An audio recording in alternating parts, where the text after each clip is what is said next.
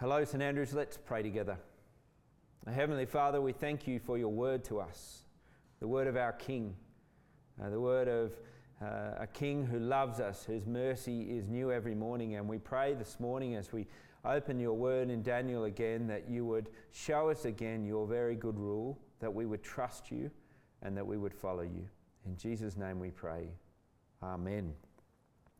Well, please hope, have open uh, Daniel chapter 6 as we continue our journey through this letter. Daniel chapter 6. And I start with this quote History is written by the winners. History is written by the winners. It, it's a quote uh, attributed to Winston Churchill, but there's some debate as to uh, who first wrote that quote, which is somewhat ironic, really. History is written by the winners. And I think it's an apt quote for this book of Daniel, uh, a book all about the ebb and flow of different kingdoms, of winners and losers. Daniel declares, though, in the midst of all of that, the reality that at the heart of this universe, as kingdoms rise and fall, that heaven wins, that God is king, that he has established a kingdom on the earth through the death and resurrection of the Lord Jesus Christ, our King, and he will reign forever. That's the news of Daniel, as it is the news of all the scriptures. And Daniel declares uh, that that is the news of history. Heaven wins. That is the shape uh, of all history, that reality. But there are two problems with that account of history, as we've seen as we've gone through this book. Firstly, the problem that we began to deal with last week, and that is is Daniel in fact real history? As it claims that heaven rules, that God is king, is it accounting for real history? Or is it just how God's people imagine or want things to be? That's the accusation of some historians as they read the details of the kingdoms uh, given here in uh, the book of Daniel. Is this actual history or some sort of work of historical fiction? But what we are seeing as we go through this book is that Daniel does indeed stand up to scrutiny. And we saw that in Daniel chapter 5 with the figure of Belshazzar. If you weren't with us as we looked at that, I commend that to you. But again, we see uh, both the challenge that this book faces and its vindication here in Daniel chapter 6. Look with me at the end of Daniel 5 and you'll see what I mean. As, as Babylon falls, as the end of the Babylonian Empire comes, we're told that it is taken over by Darius the Mede. He is the one on the throne as the Medo Persian Empire takes over. And in Daniel 6, as the, the account goes on, it is Darius who, uh, who, who is in, in power in the Medo Persian Empire. But there's our problem. All the historical sources say that a man by the name of Cyrus was king of the Medo Persian Empire as it conquered Babylon. Uh, with no mention of Darius the Mede at all. And so again, we're left with the same problem we saw last week with Belshazzar, who is Darius, and has the Bible got it wrong here? The conclusion is that by some historians, maybe the Bible is unreliable and just wrong history, but again, it is not so. Uh, the reality is that before the conquest of Babylon, the Medo Persian people merged into merged their kingdoms, the Medo kingdom, the Persian kingdom, into one, if you like, superpower, the Medo Persian Empire. And from that, a king was appointed. Uh, that king was Cyrus, who himself was of Medo background. And as he, as he took to the throne of the Medo Persian Empire, he was given a name uh, as the ruler, a new name as the ruler, and that name was Cyrus. It's a bit like uh, in England when the different kings and queens come into power. Often they adopt a name uh, for that king, a series of King Henrys, King James, this, this, sort of thing. And even we saw it actually at the start of the book with figures like uh, Daniel, who, as he came under the power of Babylon, was given a new name. And the same is true for uh, Cyrus. He is given the name Cyrus as he takes the throne. The question is, what was his name before he assumed the throne of the empire? Well, if you look at chapter 6, verse 28, you see it there. The, if you look down at the bottom of uh, the page, at the footnote for chapter 6, verse 20, 28, you'll see it there. He is Darius, that is Cyrus. That was his name before he took the throne. Darius the Mede, that is Cyrus, the ruler of the Persian Empire. And so, again, as we read Daniel, we must not think for a moment that we are reading some sort of historical fiction. This is real history of real people before the real and living God. That is what is before us. But that brings us to our second problem, because this book also claims that in the real world, in real history, God is king, that heaven rules. But much of our experience of history denies that reality, doesn't it? That's the problem that this book addresses. How can you live as one who knows that God is king in a world that denies that and in a world where we experience much that would say that pretty much everything else is on the throne but God? Uh, that was true of Babylon. It's now true of this new empire, the Persian Empire, a place of human self rule, a place where human power writes history and human power writes the laws by which uh, we live by. What is it like to hold on to faith in God as King in such a place? Well, that's what we've seen as we've gone through, and Daniel 6 adds to the answer really helpfully as we watch the latest human victor, Cyrus or Darius, um, strut about the stage of human history as if he's in control of this moment. And we'll see three things essentially in this chapter. We'll see uh, Darius, that is Cyrus, establish a rule that no one is allowed to break.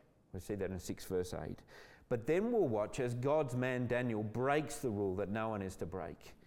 And then we will watch most wonderfully God overturn the rule that supposedly no one could break. And so let's look at each of those in turn. Firstly, firstly verses 1 to 9, the law the king made, King Darius.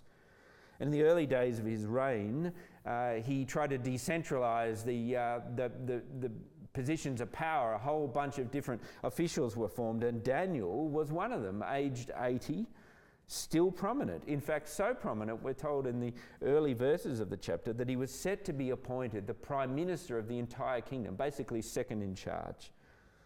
And it's no surprise that he rises again to this prominence if you look at the description given of Daniel in verse 4. He was trustworthy and neither corrupt nor negligent. He is a brilliant at what he does. Uh, and I think in this we have in Daniel a model of what it looks like to live as a godly person in a godless city. Uh, firstly, a model of that for us as we seek to live in a city like the city of Sydney, which again is a city of human self-rule that has no need of want or God of God. How do you live in a city like that? Well, Daniel gives us that picture. Be trustworthy, be neither corrupt nor negligent as you work in the city. And it's interesting that this picture is picked up in the New Testament idea of what it means to be a godly worker. We are to work at it with all our heart as though working for the Lord, who we know is King. We're to honour him by working hard in the city. Uh, Jeremiah 29, verse 7 says, speaking of this time when Daniel lived, the goal of those who were in exile was to seek the good of the city they were in. Even though they knew they weren't at home, to seek the good of the city. And that's what Daniel does here. And so we have much to learn from that example. But, but also, this uh, as we go along in Daniel 6, he also provides a model of what you should expect if you live a godly life in a godless city, and that is persecution. 2 Timothy 3, verse 12 says, Anyone who wants to lead a godly life in a city like this will, should expect persecution. And that's what happens to Daniel. Even though he rises to this prominence, he is hated by the other court officials. A number of reasons seem to be given. Firstly, he's good at his job. There's just the classic jealousy that happens in any workplace. Uh, secondly, he's a foreigner. He's not really one of them. And thirdly, and this is probably the primary reason, it was because his primary loyalty was to God. Daniel was not just a good man, he was God's man. And in a godless organization, that was hated. That's what we see here. And so we see that the other officials search to find something to bring him down. They search his public life. Is there some scandal, some corruption, some negligence, some lack of trustworthiness? But there's nothing. They can't find anything, as we see in verse 4. So instead, they aim to find a conflict of interest. They play off his loyalties against each other. They know his primary loyalty is to God as king rather than to Darius, and they're going to play that off each other. And so they go to the king with a plan. Do you see there, verse 7? They say, We've all agreed, that's all the officials, we've all agreed that the king should issue an edict and enforce the decree that anyone who prays to any god or human being in the next 30 days, except you, your majesty, they should be thrown into the lion's den. That's the law you should uh, put into place, Darius. Now, a couple of comments on the proposal. Firstly, it's a straight out lie. They say we all agree. Now, the second in power, Daniel, has not been part of this uh, law proposal, so don't not all agree. He's been left out of it deliberately. But then there's also this the intention of the law, which is to, to remove and destroy Daniel, that's not expressed at all, is it? On the surface, it's all about securing unity. We want them all to be about you, Darius. But below that, the, the exact opposite is planned. It's about removing and damaging Daniel. And I am struck in that by the echo it has in our own culture, how often in a godless uh, city like our own, laws purported to promote unity amongst the community have an underbelly sometimes designed to marginalise and even damage the influence of God and His people. What if it's uh, something you've been struck by? And so, verse 8 having come up with the plan, they persuade Darius to enact it into a law. Now, the law of the Medes and the Persians was uh, you couldn't erase it. Once it was there, the law was permanently in place. And so, what will Daniel do? Here is an unbreakable law. And by verse 10, we get his response. And so we move to this next section the law that God's man breaks. What is his response? Learning of the decree? Well, it's simple. He goes home, he looks towards Jerusalem, he gets down on his knees, and he prays as he has before. I mean, consider in this response what his prayer tells us about what it looks like to trust God as King. Uh, firstly, the very last phrase of his response, I, I think, is the most striking as he's done before. That's really helpful, isn't it? This isn't some sudden, overt political play by Daniel that suddenly he starts praying to really make the point that he's different. Uh, that's often the temptation, I think, when, when a government makes laws or, or comes up with plans that undermine God's people and God's ways, that we suddenly then swing into action as if now's the moment for protest and strident action. But the truth is, this is coming on Daniel because it's what he always does. The persecution that he will face is about his faithfulness, not his fractiousness in the city. I mean, think about your own experience. How do you express that God is king in the way you live, in your workplace, in your family, in this city? How do you express that? Is it obvious to those around you? Is it consistent?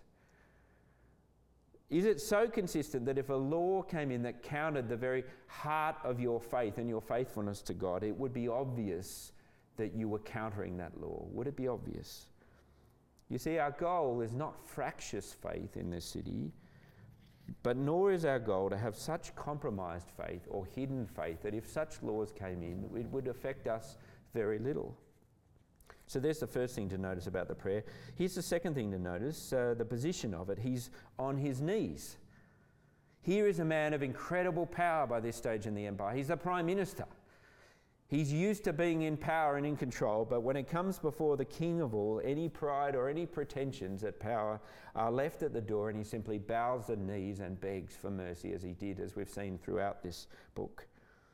And not only the position, here's another thing to notice about the prayer. Do you see the direction of the prayer? It's towards Jerusalem. That's fascinating, isn't it? Uh, later in Daniel, in, in Daniel chapter 9, he's going to pray and plead again for God's mercy. And, and really, what he's pleading for mercy about is he's asking God to deliver on his promise that his city will never fall, that God will reign as king forever, and that he will take them out of exile and back home again. He wants that. That's what he's praying as he sits, kneels at the window here in Daniel 6. He's praying, Your kingdom come. And what's fascinating is that, that, that reference in Jeremiah 29, verse 7, that as exiles in this world, longing for our, our real home in heaven with God, we're meant to do good to the city. Do you know the ultimate good we could do? The ultimate good is to pray, God, your kingdom come. Come, take us home. And how easy it would have been for Daniel as he prays to not do that to lay low. Just 30 days. He's an old man. He's in a position of authority. Think of the influence he could have if he just just dodges this bullet and then goes on after 30 days. But prayer is the bottom line for him. It is the lifeblood of his faithfulness, his relationship to God, and he will not be moved on it. And so, back to our story. The court officials head to Daniel's house and they catch him at prayer. That's not a surprise because it's as he's always doing. And excitedly, they rush back to Darius to share the good news. And they highlight nothing about the fact that Daniel is the prime minister. That, that's not mentioned. It's that he's an exile and he's not just ignoring the law, he's ignoring you. This is, this is a, an affront to you, Darius. And the king is desperate at this point, desperate to rescue Daniel, his best man, but he's powerless for all his might as the, the ruler of the Medo Persian Empire, for all his might of being able to enact laws that no one can break, now he is hoisted by that own law. He, he, he can do nothing. His best man is going to die at the hands of the law that he came up with. And so, in the midst of this, Daniel remains constant as they lead him into the lion's den. He neither flaunts his independence nor shrinks back from his faith in this moment. And as to the outcome, well, he just leaves that to God, who he trusts is king. And so we've seen the law the king made, we've seen the law that God's man breaks, and now finally we see God's response. We see the law that the king overturns. Uh, verses 19 onwards. You can imagine it, it can't you? Um, Daniel's been put into the lion's den, and Darius is back in the palace. We're told he can't sleep, can't sleep a wink. Uh, he's lost his best man, unless, of course, Daniel's God can do as Daniel says, unless Daniel's God really is able to rescue. And so we're told at, at first light, Darius races to the tomb and he calls out, confessing, uh, really praying to Daniel's God, Please be it that your God has rescued you. Has your God saved you, Daniel? He doesn't, I don't know what's in his mind. Does he, does he think there's going to be a response? Is it a desperate plea? But what he gets back is, is wonderful and, well, it's, it's amazing. Yes, is Daniel's answer. Yes, God has rescued me. An angel has shut the mouth of the lions, and he comes out untouched, completely untouched by the experience. It's brilliant, isn't it? The immutable law of the Medes and the Persians is blown apart by God's law, God's rule. He has overturned this. Daniel is vindicated, we're told, because he's innocent. He's vindicated because he trusts God as king. And God is vindicated not only by that trust, he is also vindicated by Darius, who honours him at this moment. And so, what are we to make of this rescue then? This amazing rescue of God's man. Can, can we hold hold on to this same promise? Can we lay hold of it in, in our own experience that if we face persecution in a, in, a, in a city that is opposed to God and opposed to his ways and maybe more opposed to it over time, that we, if we simply trust God enough, that we too will be rescued from any danger? Well, the reality is uh, the answer to that is yes and no. Uh, firstly, no. There is no promise in the scriptures that we will be rescued from suffering. In fact, uh, even in Daniel, as we go later on into this book, we're going to see there is the promise for God's people that they will suffer before God's reign is fully established. In fact, as we've seen in Daniel 6, it's not a lack of faith that causes Daniel to suffer, it is because of his faithfulness that he suffers. Uh, the message of Daniel is not that if times get tough, Trust God, and if you have enough faith, He'll get you out of it. Rather, it is this given that you will suffer because you trust God, be it known that God too is faithful and trustworthy, and He will never leave you or forsake you. So, no, we cannot simply claim that any time we face trouble, He will rescue us and we will not be harmed. But, yes, we can trust the promise that He will rescue us. Because God indicates that those who trust Him, uh, will ultimately be vindicated. Now, listen to these words from uh, later in Daniel chapter 12. It speaks of a day after a long period of suffering that God's people will have to experience. It says this There will be a time of distress, such as, not has, hap- as, as has not happened before, since the beginning of nations until then. But at that time, your people, uh, uh, at, that, at that time, your people, everyone, that is, everyone whose name is found written in the book, will be delivered. Multitudes who even are asleep in the dust of the earth, in other words, even those who have died as a result of this suffering, will awake to everlasting life. God's promise to rescue is an ultimate promise. It is a promise to rescue where no one else can, even from death. And that is the wonderful hope that looms large as we go into the latter part of the book of Daniel. It is the hope of the resurrection that starts to shine out here.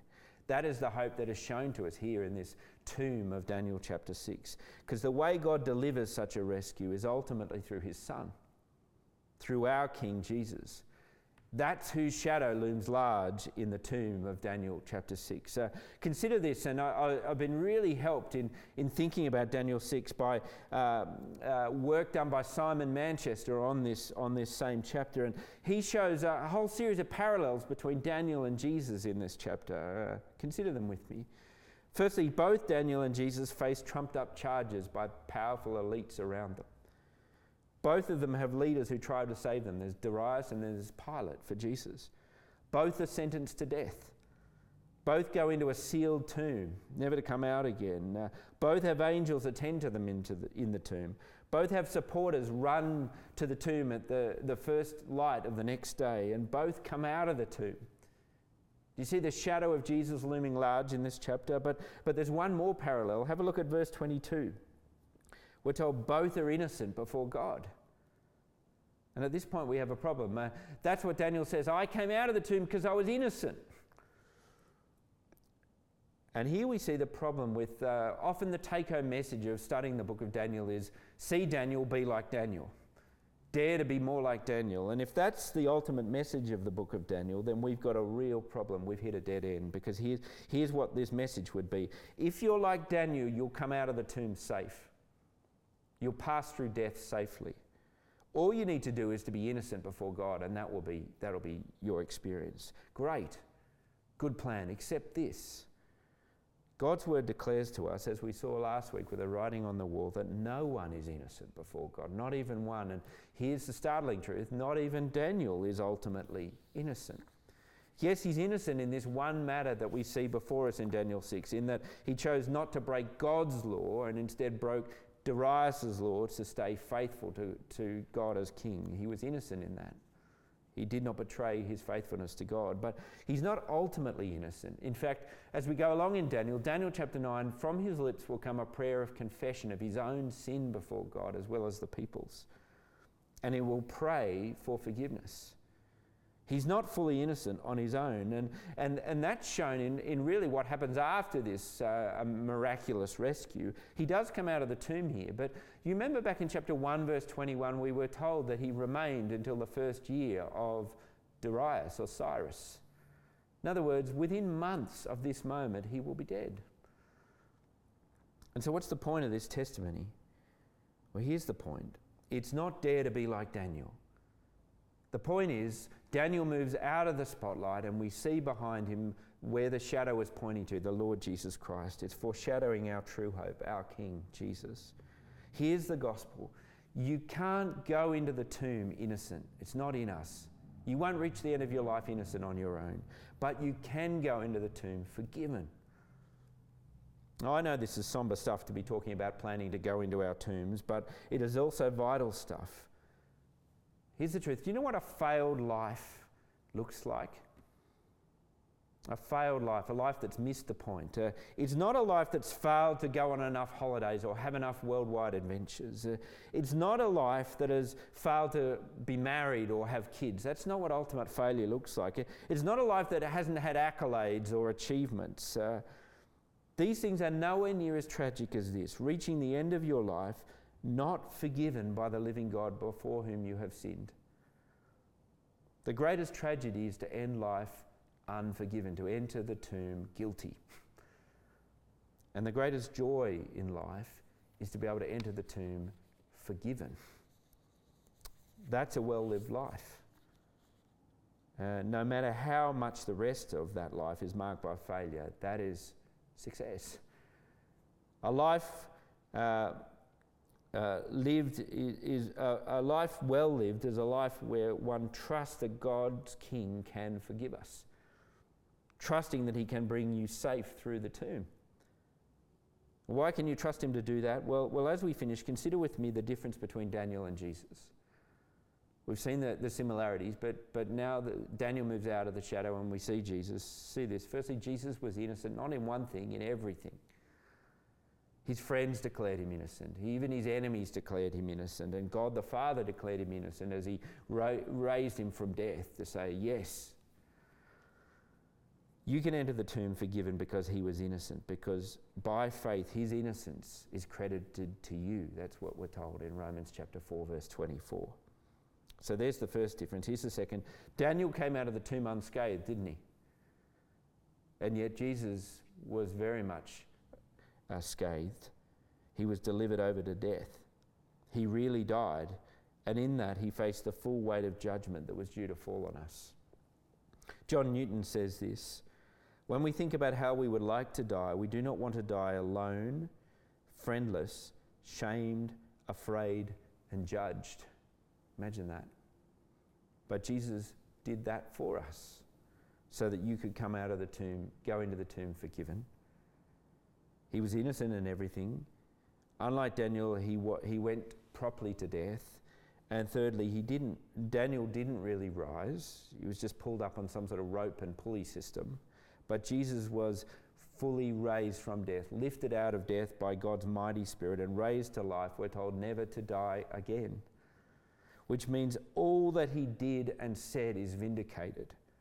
All that he did for you, his promise of forgiveness by death on the cross, that's vindicated. It's true. You can go into the tomb forgiven. And all that he claimed to be, our king and our judge who is coming soon, all of that is true. The resurrection proves it. As I said at the start, history is written by the winners. And the gospel says that's Jesus. And because he is, here is the news he is able to declare to our world forgiveness is possible, resurrection life is possible. How can you escape the tomb? By trusting the King who said, I am the resurrection and the life. He who believes in me will live even though he dies. Let me pray for us. Father God, we praise you that Jesus, our King, has won. So now we know that the saying that is written is true. Death has been swallowed up in victory. Where, O death, is your victory? Where, O death, is your sting? Amen.